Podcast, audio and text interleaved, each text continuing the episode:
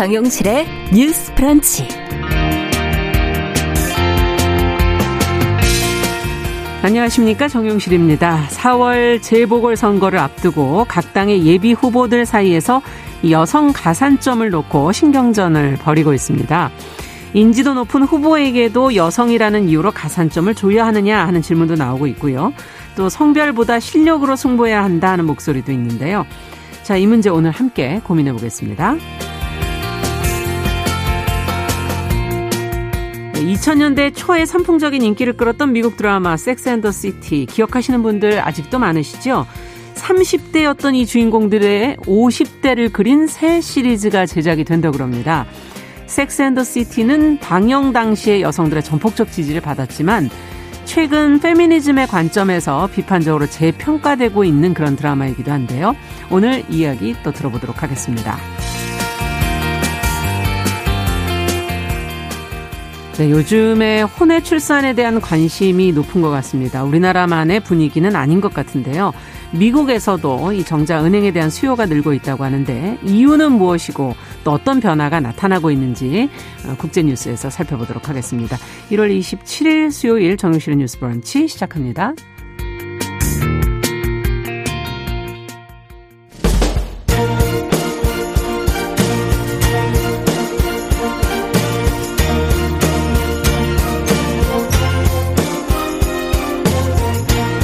여성의 감수성으로 세상을 봅니다. KBS 일라디오 정용실의 뉴스 브런치. 여러분의 의견을 기다립니다. 문자는 샵 9730으로 보내주세요. 짧은 문자 50원, 긴 문자 100원이 부과됩니다. KBS 모바일 콩, 유튜브를 통해서도 무료로 참여하실 수 있습니다. 네, 정유실의 뉴스 브런치 항상 여러분들의 의견 기다리고 있습니다. 음, 많은 분들이 벌써 들어와 주셨는데 하원영 님께서 예고를 들으시고 재밌겠다고 네. 기대해 주시기 바랍니다. 자, 유튜브로도 많은 분들이 들어와 주셨네요. 감사합니다. 자, 오늘 첫 코너 뉴스픽으로 시작을 해보죠. 더공감 여성정치연구소의 송문희 박사님, 안녕하세요. 네, 안녕하세요. 전혜연 사평론가, 안녕하십니까? 네, 안녕하세요. 자, 오늘 첫 번째 뉴스는 이 검찰 기자단을 해체해달라는 국민 청원이 지금 34만 명이 동의를 했습니다. 어, 그래서 청와대가 이제 답변을 내놨다고 하는데 청원 내용과 함께 또 그간의 이 검찰 기자단에 대한 어떤 비판들이 지금 나오고 있는 것인지 또 청와대는 그래서 어떤 입장을 지금 견지하고 있는 것인지 먼저 정리해 보겠습니다. 송문희 박사님께서 좀 정리해 주시죠.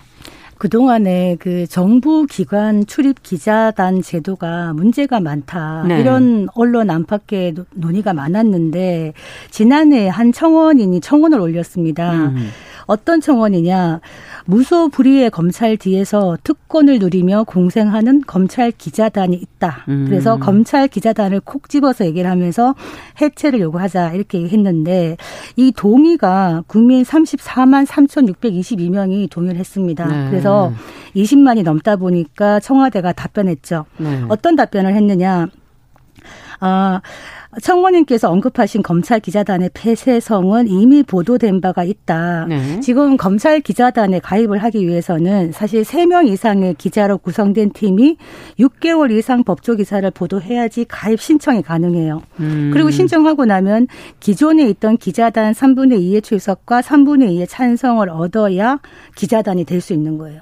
굉장히 까다롭네요. 굉장히 까다롭죠. 네. 그래서 문턱이 높다. 음. 그래서 기존 기자단이 다른 언론사를 평가하고 출입 자격을 부여하는 것이 타당하다는 음. 논란이 있다. 이렇게 얘기를 하면서 이 검찰 기자단 운영해서 국민의 알 권리에 부합하지 않는 점이 있다면 음. 국민의 눈높이에 맞게 개선되어야 할 것이다. 이렇게 얘기를 했고요. 네. 어, 이 기자단 자체 운영과 별개로 그 출입증 발급하는 거 있죠. 네. 그리고 보도 자료 배포 범위 이런 것들 기존 관행을 면밀히 살펴보겠다 이런 얘기를 했고 음. 또 하나 얘기한 것이 피의 사실 공표에 대해서 얘기를 했는데요. 네, 이거는 많이 논의가 됐, 예, 예전에 이 부분에 대해서도 더 돌아보겠다 이렇게 얘기를 했습니다. 네.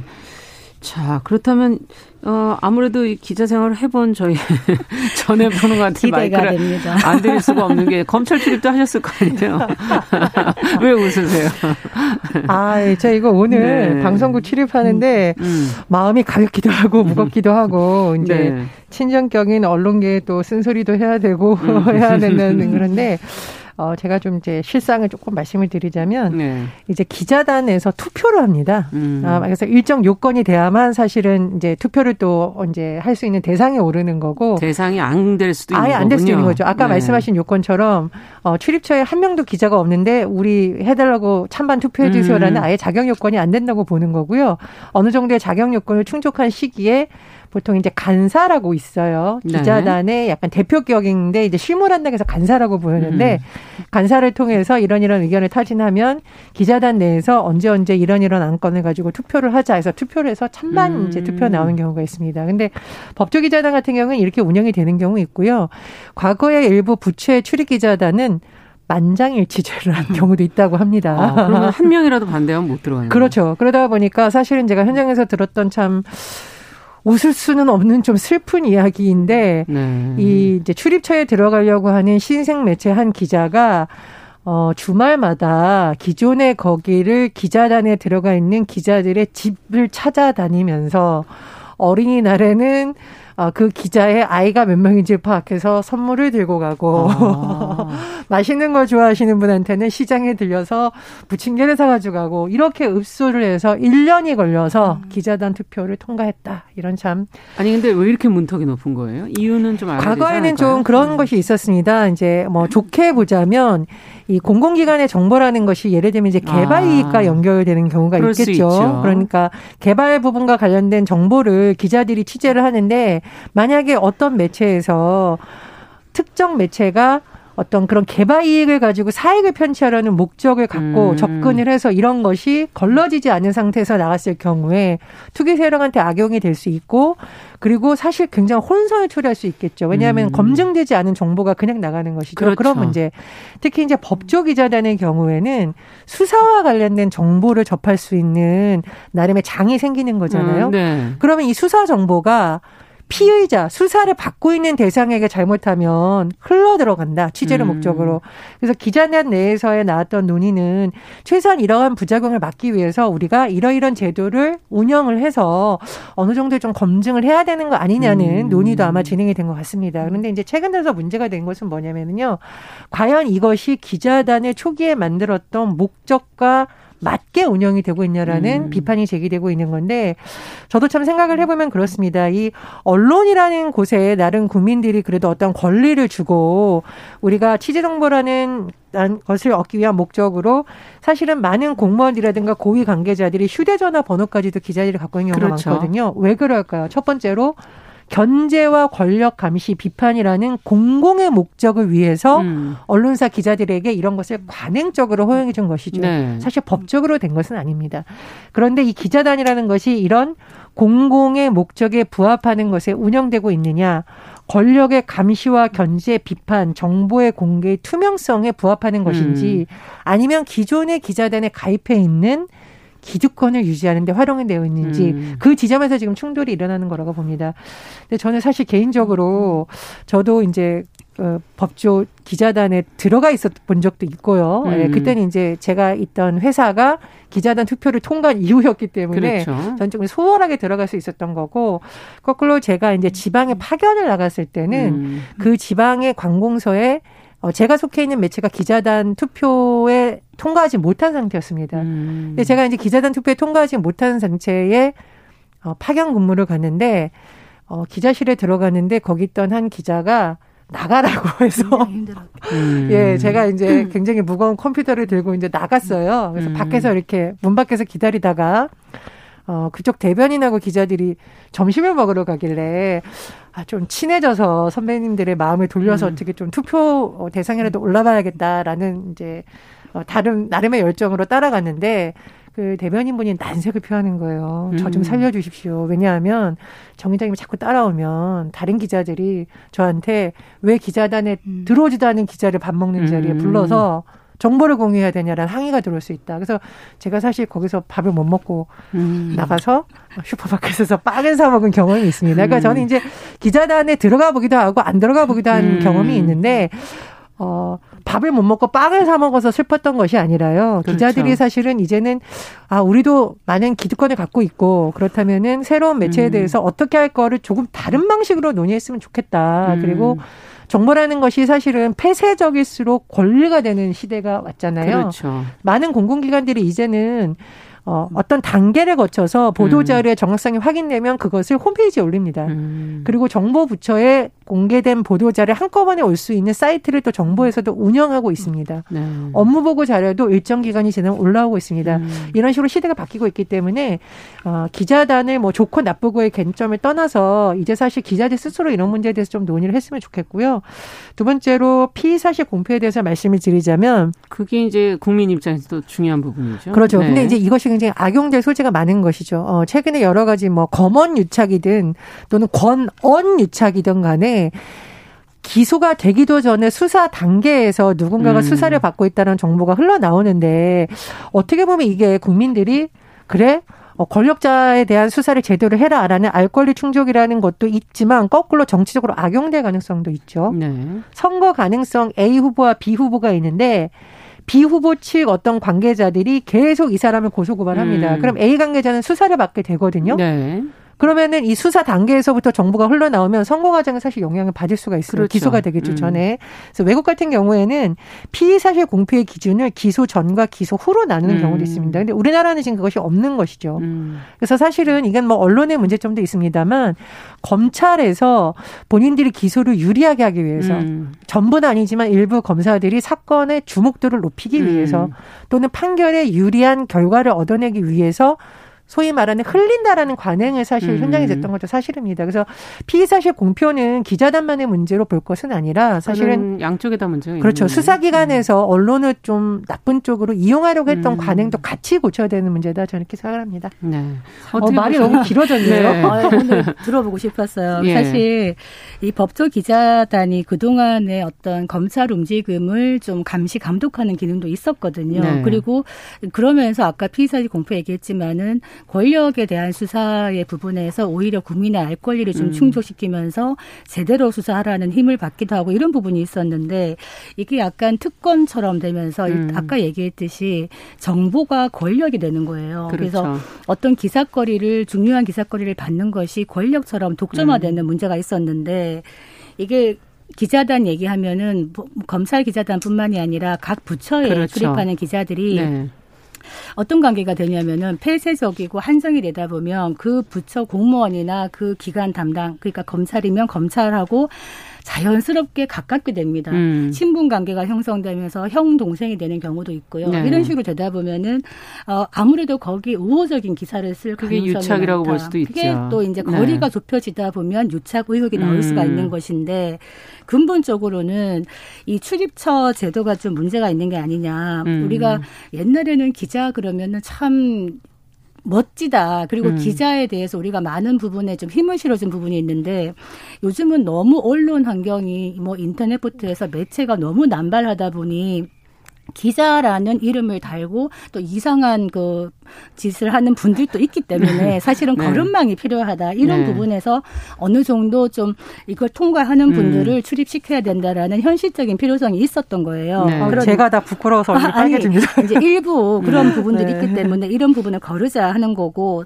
기본적으로 정부 기관이나 검찰이나 음. 이런 부분에서 나오는 기사를 높이 평가하는 음. 이런 것도 고쳐야 되는 거죠. 아까 그렇죠. 얘기했듯이 그런 기사나 기자들이 모든 국민이 알 수 있게 공평하게 이런 보도 자료를 배포하고 네. 출입처도 좀 더 넓게 넓혀야 되는데 지금 검찰 기자단 같은 경우에는 좀 한정이 되어 있다. 이런 부분이 문제가 있다. 우리가 당 모의 준다 얘기하잖아요. 예. 요 출입처에 들어오는 기자들한테 당 모의 주듯이 기자나 기사나 정보를 주면 그걸 그대로 받았으면 음. 또 어떻게 되느냐? 많은 기자들이 똑같은 내용을 쓰는 거예요. 요즘에는 그런 걸 다 보고 계시죠. 계속 인터넷으로. 반복이 되잖아요. 예. 똑같은 기사가 매체만 다르게 다운표 음. 저널리즘이라고 얘기하고 팩 저널리즘이라고 음. 얘기를 하는데 이런 부분은 사실 언론사 스스로가 고쳐야 되는 부분이라고 봅니다. 네. 네 피의 사실 공표에서 조금 설명을 드리자면 기소 전에 음. 어, 수사기관에 종사하는 사람이 언론을 비롯한 불특정 다수에게 알리는 것으로서 사실상은 처벌받게 형법에 규정이 되어 있죠. 그러나 네. 관행적으로 사실 이렇게 되었다는 거예요. 음. 그래서 저는 이제 법조 기자단뿐만 아니라 기자단 전체를 봤을 때는 앞으로 이것을 어떻게 운영할지에 대한 논의는 어, 사실 어, 기자들 중심으로 많이 좀 언론계에서 됐으면 하는 바람이고요. 네. 그러나 이게 이제 청와대 국민청원을 통해서 청와대가 나서서 기자단을 해체하라 이렇게 할 수는 없는 거죠. 그렇죠. 왜냐하면 기자단이라는 것 자체가 기자들이 주축이 된 것이기 맞습니다. 때문에 예. 편집국을 중심으로 자체적인 논의가 돼야 되는 거고 기자들을 중심으로 어떤 새로운 대안이 나면 참 좋겠다 이런 바람을 가져보고요. 음. 두 번째로 저는 아, 이게 참 말하기 아픈 현실인데, 네. 과거에 언론이 존경받았던 이유 중에 하나가, 뭐, 당시에도 물론 나쁜 언론인은 있었겠습니다만, 일부. 음. 권력을 감시하고 금권에 흔들리지 않고 이런 음. 어떤 상징성이 있었기 때문이죠. 심지어 사명감이라고도 할수 그렇죠. 있겠죠. 심지어 예. 목숨을 걸고 기자를 쓰는 음. 기자들도 있었잖아요.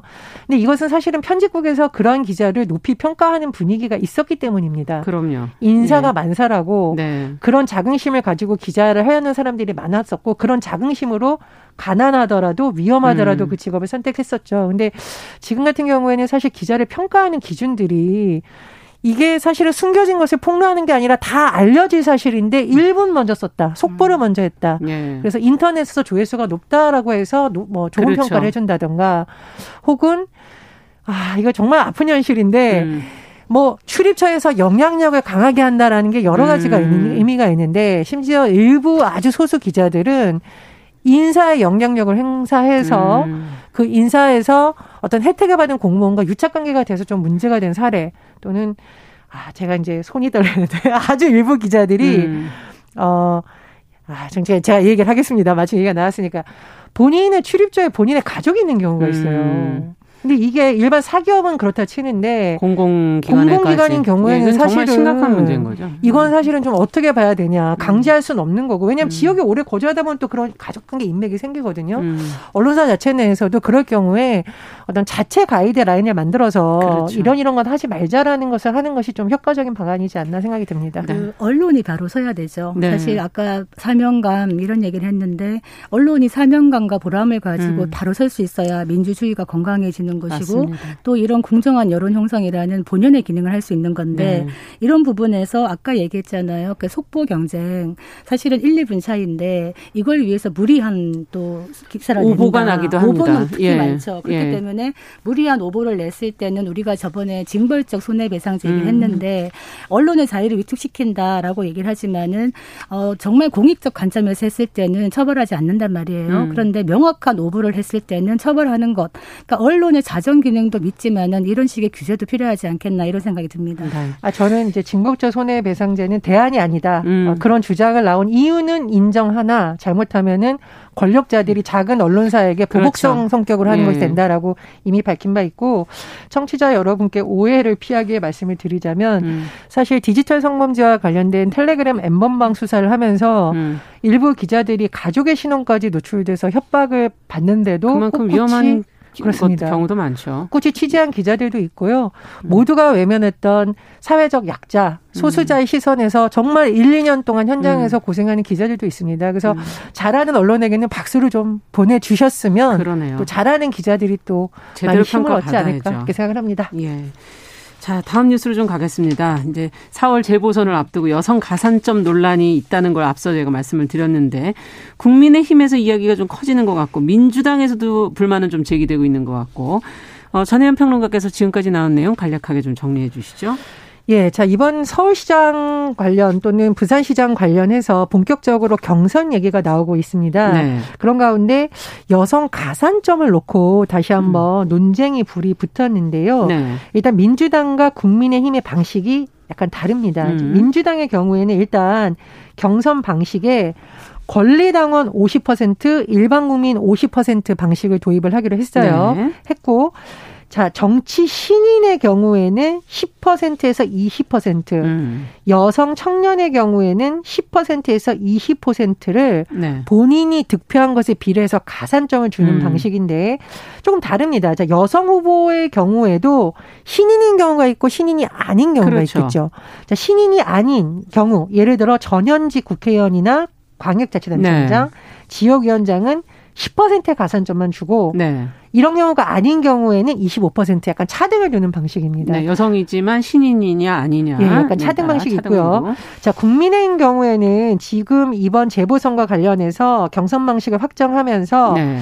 어, 여성, 신인, 청년, 중증 장애인을 정치 약자로 분류를 했고요. 예. 자, 여성의 경우에는 예비 경선에서는 20%, 음. 본 경선에서는 10% 적용하기로 했습니다. 그리고 네. 방식이 100% 여론조사 방식. 100%가 여론조사. 그렇죠. 네.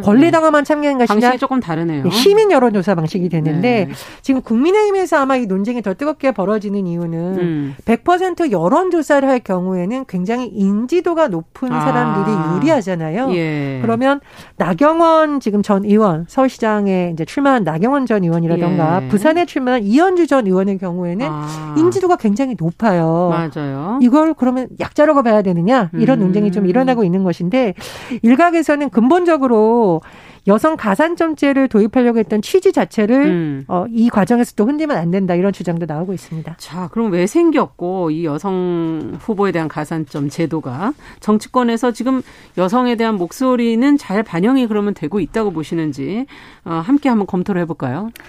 사실 뭐 우리가 유리천장 얘기를 많이 합니다만 네. 이 정치권에서는 콘크리트 천장이라고 얘기를 하죠. 그만큼 깨지지가 않고 아예 굳어 있는 깨기가 많이 힘들죠. 네. 사실 아주 전형적인 남성 중심의 정치권이기 때문에 이 여기를 들어가기 위해서 일단 음. 너무나 힘들기 때문에 여성들에게 음. 이런 기울어진 운동장을 좀 도와주자 이런 측면에서 여성 가산점제가 생긴 거죠. 네. 지금 이번 서울시장 선거에서 여성 가산점 인지도도 도 있고 어, 사선이나 뭐 재선이나 그렇죠. 원내대표까지 하고 맞습니다. 영향력도 많은 여성 의원에게 굳이 여성이라는 이유만으로 가산점을 주는 게 이거 차별 아니냐 오히려 음. 역차별 아니냐 이런 얘기를 하는데 똑같은 얘기가 2011년 서울시장 보궐선거에서도 음. 나왔습니다. 그랬나요? 네. 예. 그때 민주당에서 여성 가산점 20% 주겠다고 했더니 네. 당시 후보였던 천정배 의원과 신계륜 전 의원이 이거 음. 부당하다 이래서 반발을 심하게 했어요. 네. 당시 여성 정치인으로 누가 나왔었냐면 박영선 추미애 의원이 아, 나왔었어요. 네. 하도 시끄러우니까 당시에 추 후보가 어떤 특혜도 받지 않겠다. 이렇게 해서 음. 그냥 끝나버렸던 이런 사건이었는데 네. 이번에도 똑같이 아, 여성 후보 반복되고 더불, 있네요. 네, 더불어민주당에서 음. 지금 이제 선거 기획단장을 맡고 있는 김민석 의원이 센 여성 후보에게 성별을 이유로 가산점 부여하는 거 이거 불합리하다 이렇게 공개적으로 음. 얘기를 했습니다. 누구를 얘기하는 거냐? 박영선 그렇죠. 의원을 겨냥한 것이죠. 그래서 여성 가산점 논란이 저는 그런데 별로 실효성이 없다고 봐요. 음. 왜냐하면 이 예비 경선 할 때 가산점을 줘서 힘들게 들어간 여성들이 네. 본 경선을 통과하지를 못해요. 아. 지금까지 광역자치단체장에 여성이 한 명도 없었습니다. 광역자치단체 예, 한 명도 없고요. 그리고 이제 당에서 핵심적인 역할을 맡고 있는 뭐 원내 수석 부대표라든가 정책위의장 이런 걸 음. 살펴보면 거의 다 남자예요. 지금 더불어민주당 정책위의장의 그 한정혜 네네. 의원이 처음 두 번째로 정책위의장이 됐는데 이거 당 역사 70년 만에 두 번째입니다. 아. 이게 뭐냐면 힘들게 여성들이 들어가도 거기서 역할을 하는 것이 매우 제한되어 있다. 여전히 음. 콘크리트다. 실제로 활동을 하는 데 있어가지고 음. 그렇기 때문에 저는 여성 가산점 제가 실효성은 별로 없지만 음. 당분간은 유지가 될 필요성은 있을 것 같다라고 생각하고 형식적이더라도 보다 근본 기본적으로는 성별 할당제 음. 이 본격적인 기울어진 판을 조금이라도 마, 만들기 위해서는 고치기 위해서는 우리가 음. 비례대표 여성 의원들이 지금 많아지고 있는 이유가 네. 지금 이게 권고사항이 아니라 의무조항 아닙니까? 네. 그렇기 때문에 비례 1번은 무조건 여성 이런 음. 식으로 자리가 주어지는 것이거든요. 그나마 그게 일종의 성별 할당제라고 예, 할수 있는 그렇기 건가요? 때문에 예. 지역구 공천에도 30% 음. 여성 할당제를 권고가 아니라 의무사항으로 준다면은 음. 정치권에 더 많은 여성들이 들어갈 수 있기 때문에 근본적으로 판이 바뀌어지지 않겠나 이 음. 생각을 하는 겁니다. 네, 제가 조금 보충 설명 하나 네. 드려야겠는데 민주당 민주당이 권리당은 50% 일반 국민 50% 있는데요. 네. 서울 부산시장 후보자의 경우에는 과반 득표가 없으면 결선 투표로 아, 하는 방식이고요. 예, 네. 예, 예. 국민의힘도 본경선은 100% 시민 여론조사고 예비 음. 경선은 당원 투표 20%, 음. 시민 여론조사 80%. 80%. 네. 다시 한번 설명을 드립니다. 제가 한 말씀만 드리자면 저는 사실은 이번 서울시장과 부산시장 같은 경우에는 확정이 됐기 때문에 바뀔 음. 가능성은 조금 적다고 보고요. 두 번째로는 어, 힘이 센 여성, 인지도가 높다. 이거는 사실 객관적으로 측정하기 어렵거든요. 음. 그래서 민주당에서 하는 방식으로 기존의 전현직 국회의원이라던가 광역자치단체의 경우에는 몇 퍼센트, 아닌 아예, 경우에는 네. 몇 퍼센트 이렇게 좀 차등하는 방식은 한번 고려해 볼 필요가 있다고 생각합니다. 네.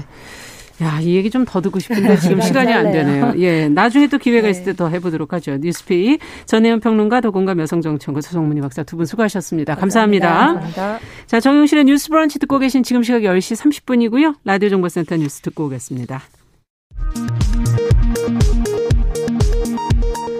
국내 코로나19 신규 확진자가 559명으로 열흘 만에 다시 500명대를 기록했습니다.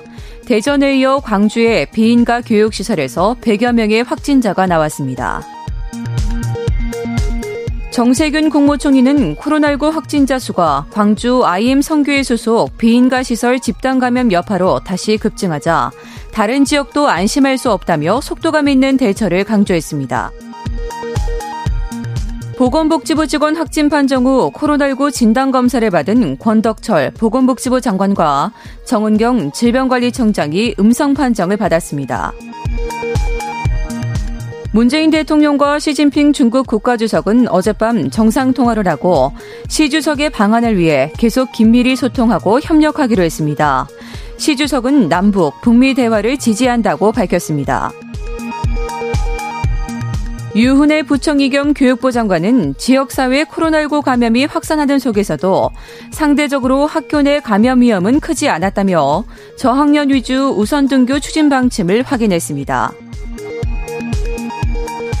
이용구 법무부 차관의 택시기사 폭행 의혹을 재수사 중인 검찰이 봐주기 조사 의혹을 받고 있는 서울 서초경찰서를 압수수색하고 있습니다. 코로나19 3차 유행이 진정 국면에 접어들면서 1월 소비자 심리 지수도 상승세를 나타냈습니다. 주택가격 전망 지수는 12월 역대 최고치를 기록했다가 1월에 소폭 하락했습니다. 지금까지 정보센터 뉴스 정한나였습니다.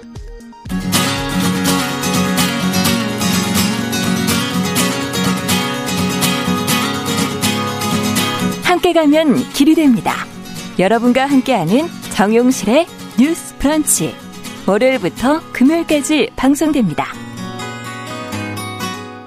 네, 정유실의 뉴스 브런치 듣고 계신 지금 시각 10시 33분 향해 가고 있고요. 자, 이제는 심층 기사 칼럼을 통해서 국제사회의 다양한 이슈를 깊고 넓게 알아보는 시간 준비하고 있습니다. 국제뉴스. 아, 조윤주 외신캐스터 전화 연결돼 있습니다. 안녕하세요. 네, 안녕하세요. 네. 자, 오늘은 이 방송인 사유리 씨 얘기로 좀 들어가 볼게요. 뭐 정자은행 네. 통해서 임신 출산날 사실이 알려져서 화제가 됐었는데 일본인인 사유리 씨가 어, 한국이나 일본에서는 미혼일 경우는 아이 출산하는 게 거의 불가능해서 미국의 정자은행을 통해 출산을 했다 이렇게 밝혔거든요. 네. 오늘은 이 정자은행을 통한 출산에 대한 이야기를 좀 해보도록 하겠습니다.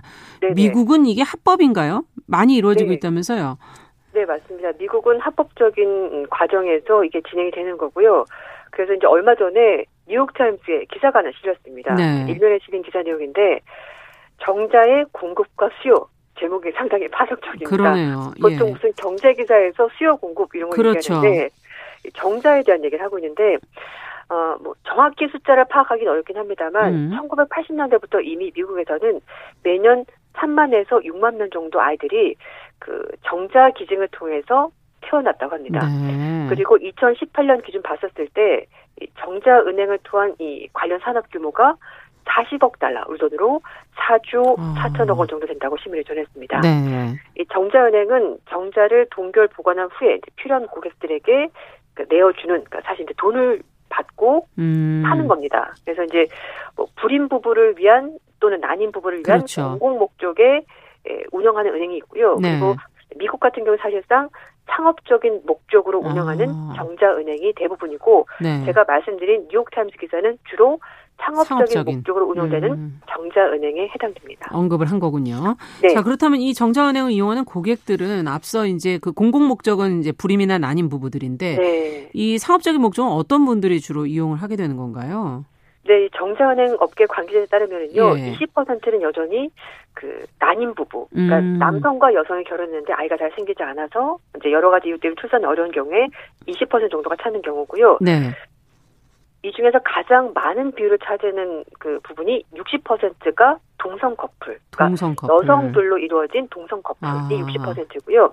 나머지 20%는 이렇게 사유리 씨처럼 자발적인 비혼모가 돼서 아. 이를 원할 경우에 이렇게 찾는 경우라고 합니다. 그렇군요. 어, 이제 사실 뭐 요즘 또 결혼이 늦어지다 보니까 난임 부부가 많아지죠. 많아지죠. 네. 그래서 이제 이것 때문에도 그 기증 정자에 대한 수요가 있고요. 예. 그리고 동성 커플이 점점 합법화되는 분위기입니다. 음. 그래서 어, 또 늘어나고 있고 또 말씀하신 것처럼 자발적 또는 선택적으로 비혼모가 증가하면서 이 시장이 지난 3년간 크게 성장했다고 기사가 전했습니다. 네. 그 신문에 소개한 미국의 상업적인 정자은행은 California Cryobank, 뭐 Seattle Sperm Bank, Fairfax Cryobank 이렇게 이제 세 정자은행을 소개했는데요. 예. 캘리포니아 정자 동교은행 같은 경우는 그 해당 기관을 이용한 뭐 난임 부부, 음. 레스비언 부부, 자발적인 실금반의 임신 수기, 그러니까 이제 내가 이 정자은행을 통해서 임신에 성공했습니다라는 네. 그런 수기가 올라와 있고요.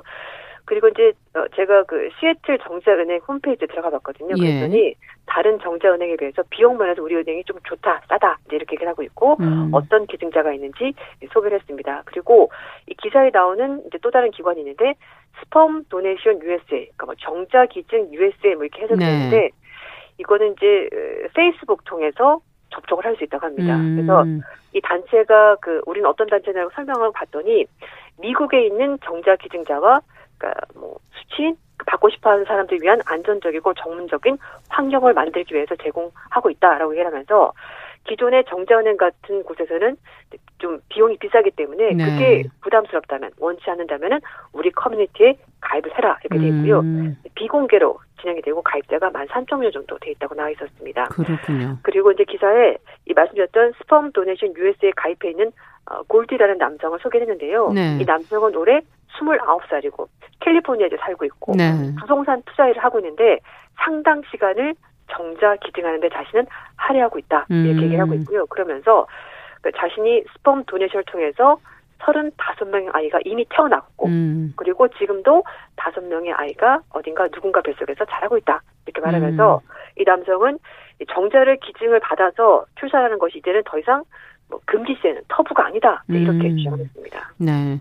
근데 최근에 이제 코로나 사태 때문에 네. 어, 정자가 부족하다 뭐 이런 얘기가 지금 나오고 있는 거야, 보죠? 네, 맞아요. 이제 이 기사에서 얘기를 하는 건데 네. 코로나19 때문에 시장이 크게 바뀌었다라고 말하는 건데요. 말하는 것처럼 제 말씀인 것처럼 정자를 원하는 여성들이 꾸준히 늘고 있는데 남성들의 정자 기부가 예나면 못하다. 그 음. 얘기는 수요는 많은데 공급이 부족하다라는 그래서 처음에 수요와 공급이라는 얘기가 나온 예, 거군요. 맞습니다.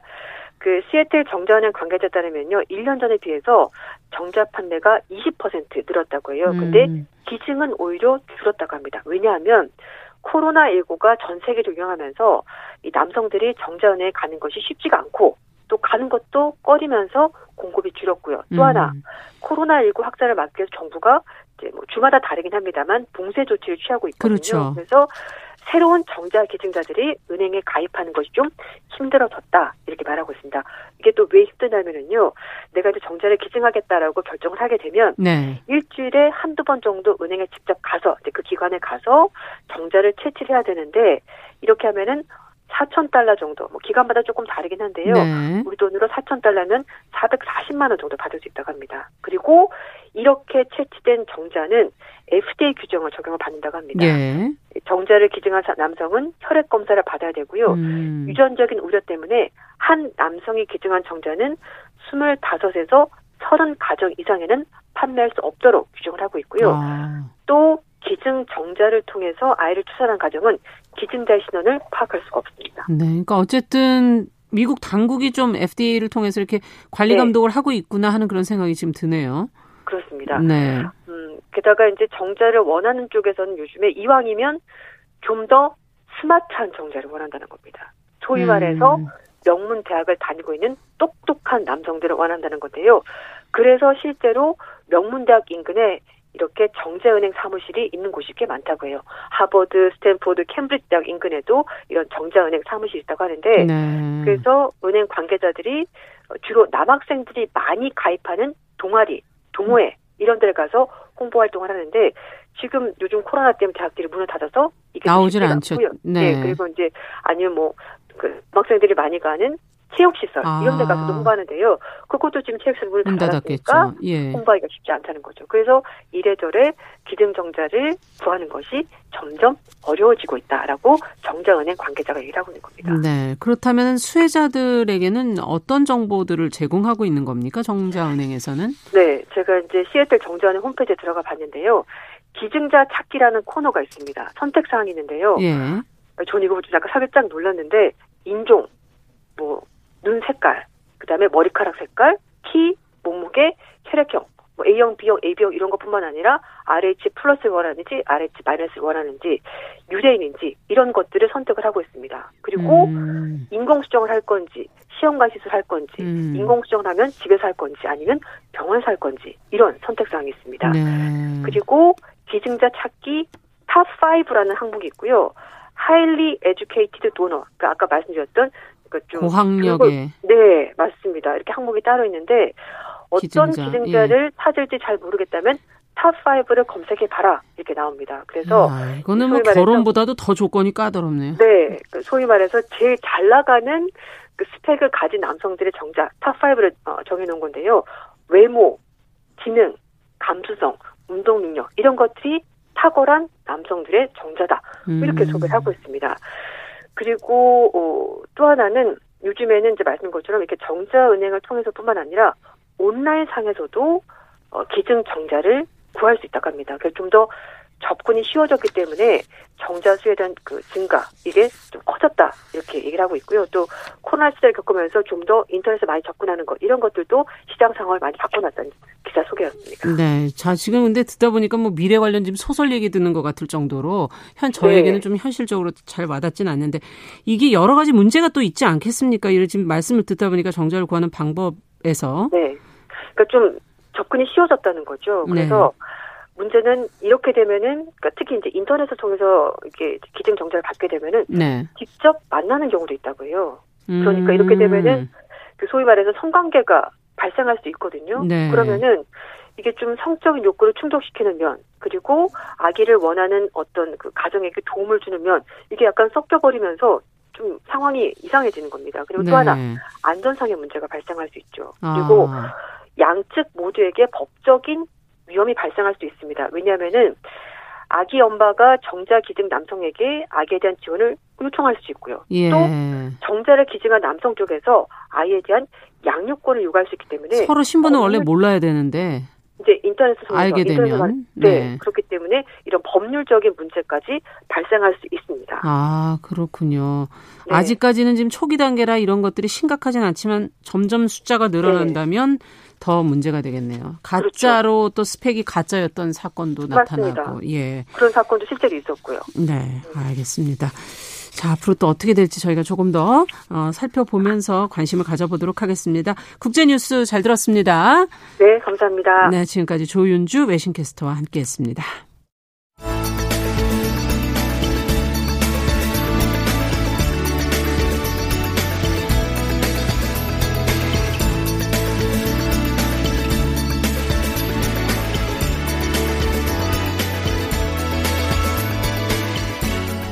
세상을 보는 따뜻한 시선.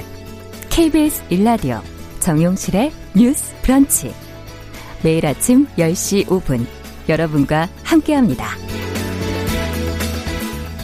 네, 정영실의 뉴스 브런치 듣고 계신 지금 시각 10시 43분 넘어서고 있습니다.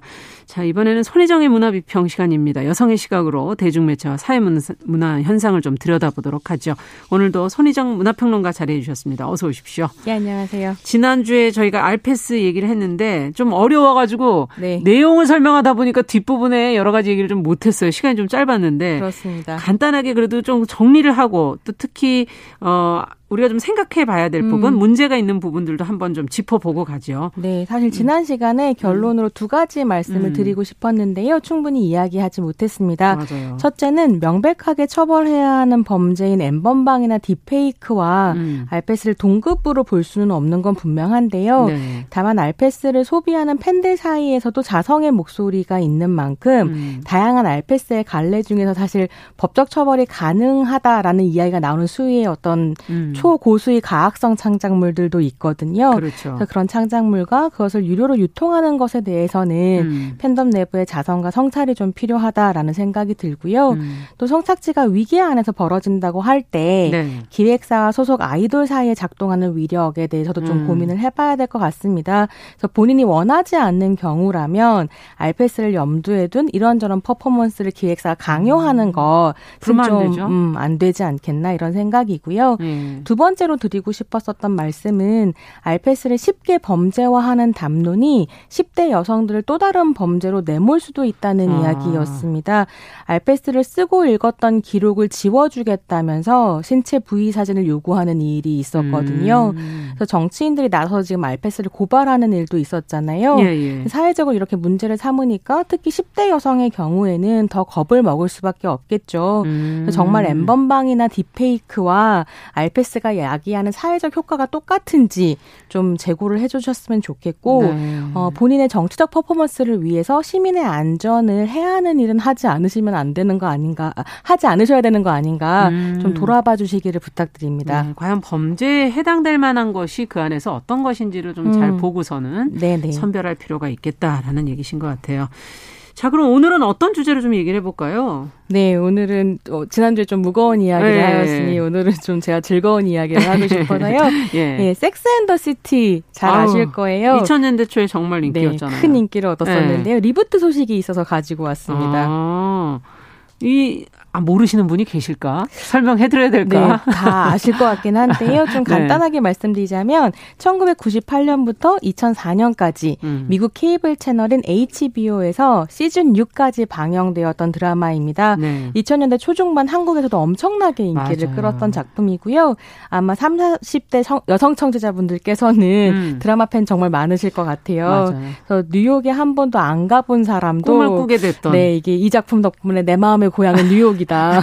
나는 뉴요커의 멘탈을 가지고 있다. 이런 말이 돌 정도로 네. 인기가 많았었고 사라 제시카 파커가 연기한 섹스 칼럼니스트 캐리드 브레, 캐리 브래드쇼와 세 명의 여자친구들의 그렇죠. 일과 성과 사랑 그리고 음. 구두에 대한 이야기였습니다. 네, 김편편님께서 캐리 이렇게 이름을 호명해 주셨는데 네. 여성 4인방을 중심으로 이야기가 펼쳐졌었는데 좀 그 하나하나의 개성이 달랐었어요. 네, 그렇습니다. 섹스 칼럼니스트인 캐리, 네. 네, 변호사인 미란다, 음. 마케팅 전문가 사만다, 그리고 음. 이제 갤러리 큐레이터인 샬롯 맞아요. 이렇게 네 명의 전문직 여성들이 주인공이었는데요.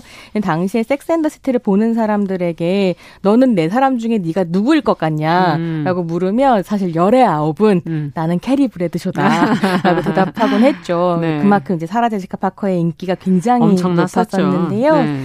매 에피소드는 이제 막 커리어가 시작된 섹스 음. 칼럼니스트인 캐리가 신문에 기고하는 칼럼의 내용으로 꾸려졌습니다. 음. 그러니까 캐리가 이제 막 스타벅스에 앉아서 커피를 그쵸. 한 모금 마시면서 맞아요. 네, 창밖을 쳐다보며 노트북을 키는 거죠. 네. 그러면서 자기와 친구들에게 있었던 일을 써내려가면서 나레이션이 이제 시작되는 네. 이런 식이었습니다.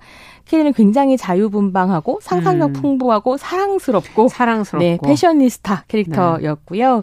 워낙 이제 사라 제시카 파커 본체 자체도 패셔니스타로 유명하면서 음. 그의 이제 패션이 인기를 끌기도 했습니다. 변호사인 미란다는 능력이 있고 성공한 커리어 우먼이지만 그쵸. 어쩐지 연애는 자꾸 잘 안 되고 맞아요. 약간 허당기가 있는 캐릭터였습니다. 어. 미란다를 연기한 싱시아 닉슨이란 배우는 커밍아웃한 레즈비언이고요. 음. 2018년에는 민주당 소속으로 뉴욕 주지사에 도전하기도 어, 했습니다. 그랬군요. 물론 쿠오모 주지사가 워낙에 이제 강력한 네. 경쟁자였죠.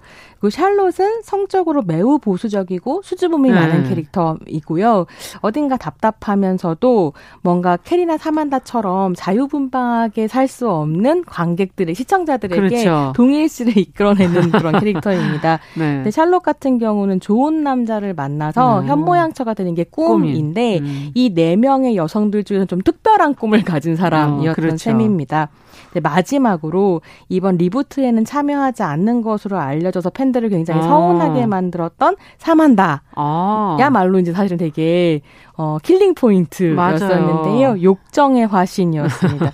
사랑에는 별 관심이 없고 성적인 쾌락을 추구하는 캐릭터인데 음. 사실 여섯 개의 시즌 안에서 사만다가 사랑에 빠지는 에피소드들도 있거든요. 그렇죠. 정말로 유명한 에피소드가 뭐였냐면 사만다가 한, 번, 한 번은 엄청난 바람둥이와 사랑에 아. 빠져요. 계속 의심하고 집착하게 되는 거죠. 근데 그런 집착을 하는 자신을 발견하고 그 아. 남자한테 가서 이렇게 이야기합니다. 나는 당신을 정말 사랑하지만 당신 당보다 나를 더 사랑한다. 아, 그래서 맞아요. 이별을 통보하는 아. 이게 이제 레전드로 남아 있는 대사. 기억이 나네요. 합니다.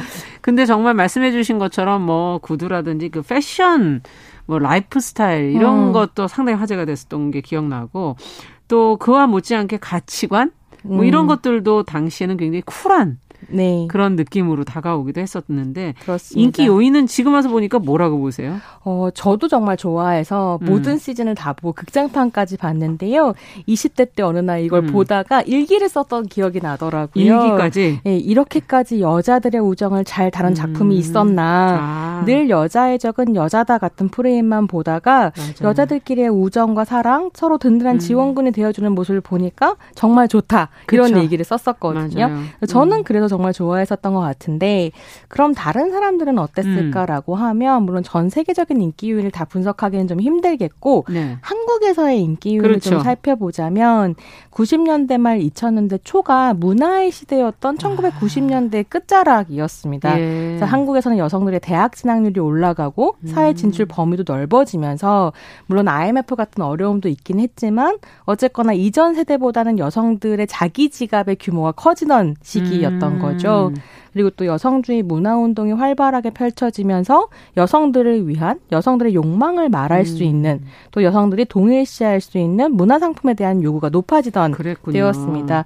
그래서 이제 이 시기와 맞물려서 섹스앤더 시티가 등장해서 인기를 굉장히 누렸던 것 같고요. 음. 경제적으로 유리천장을 뚫은 젊고 아름다운 뉴요커들이 음. 신고 싶은 구두를 신고 사랑을 나누고 싶은 남자 연애를 하는 이야기가 음. 이제 여성들의 환타지를 자극했었던 것 같아요. 동시에 뭔가 좀 짠내 나고 음. 찌질하기도 한 내면을 보여주면서 동일시하기도 좋았었던 거죠. 음. 그래서 이 시기에 섹스 앤더 시티랑 브리짓 존스의 일기, 아. 그다음에 악마를 풀어 악마는 프라다를 입는다 같이 예. chick lit이란 장르가 엄청 인기를 끌었는데요. 아. 이게 이제 말하자면 20, 30대 도시에서 그렇죠. 사는 싱글 여성들 일과 사랑을 주제로 한 소설, 드라마, 영화들이 인기를 끌었고 아. 섹스 앤더 시티는 이런 흐름 안에서 유행을 선도하는 작품이었습니다. 그러네요. 정말 20, 30대 싱글 여성들한테 정말 아주 엄청난 음. 어, 인기가 있었죠.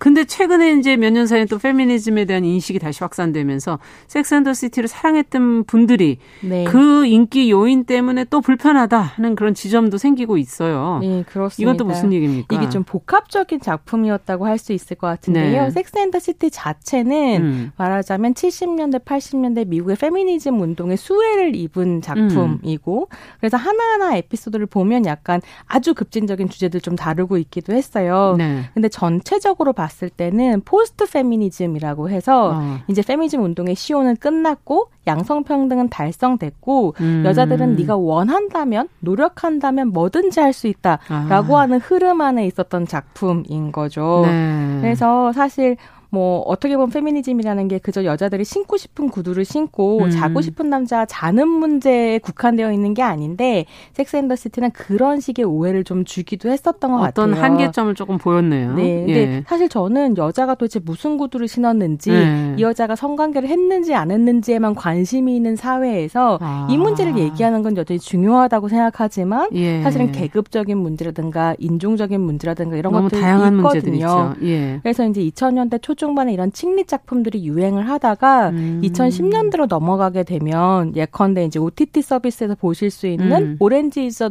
New Black처럼 음. 여자 감옥 안에서의 다양한 여성들을 보여준 작품들 같은 게 나와서 인기를 끌거든요. 음. 그래서 여성 드라마의 관심사가 좀 더 확장되는 그러네요. 경우가 있고요. 그러니까 이번에 이제 리부트가 나올 때도 이제 어떻게 그릴 아니, 건가. 근데 그들도 이제 나이가 들어가지고. 네. 50대가 됐잖아요. 그렇습니다. 굉장히 복잡한 나이예요, 이 나이는. 제가 아직 50대가 안 돼가지고. 네. 예. 그래서 예. 사실은 저는 그런 생각이 들더라고요. 이제 사실 원전 음. 같은 경우에는 거의 무명에 가까웠던 캐리가 음. 점점 점점 성공해가는 자기 성장 서사가 아. 좀 있었는데 예. 이제 너무 다 성공한 백인 내려와야 네, 되잖아요. 뉴요커들이 무슨 얘기를 또 할 수 있을까라는 어. 이제 고민이 좀 들기도 하고요. 한편으로는 사라 제시카 파커 같은 경우에는 본인이 패션 브랜드를 그쵸. 가지고 있는 사업가이기도 맞아요. 해서 이게 굉장히 비싸고 화려한 60분짜리 광고가 음. 되는 것은 아닌가. 아. PPL들이 막 나오는 그렇게 되진 않았으면 좋겠다. 아. 이런 생각도 좀 들죠. 예, 어떻게 예상하시는지 끝으로 한 말씀 해주신다면. 아, 그럴게요. 그래서 좀 복잡한 마음이 있는 와중에 근데 이제 진행자께서도 말씀하신 것처럼 사실 50대 여성의 뭐 일과 음. 사랑, 성에 대한 이야기 많이 안 되는 것 사실이고요. 음. 그래서 어떤 이야기가 펼쳐질까 기대가 되기도 하고 또 이제 약간 걱정이 되기도 음. 하고 그렇습니다. 네. 이 50대라는 그 여성의 나이 굉장히 앞서 제가 복잡하다 말씀드렸는데 그걸 어떻게 표현하는지 저도 한번 지켜보도록 하겠습니다. 오늘 손희정의 문화비평 새 시리즈로 돌아오는 드라마 Sex and the City 이야기 손희정 문화평론가 함께 해봤습니다. 말씀 잘 들었습니다. 감사합니다. 정용실의 뉴스 브런치 수요일 순서 여기서 인사드리고요. 저는 내일 오전 10시 5분에 다시 뵙겠습니다. 감사합니다.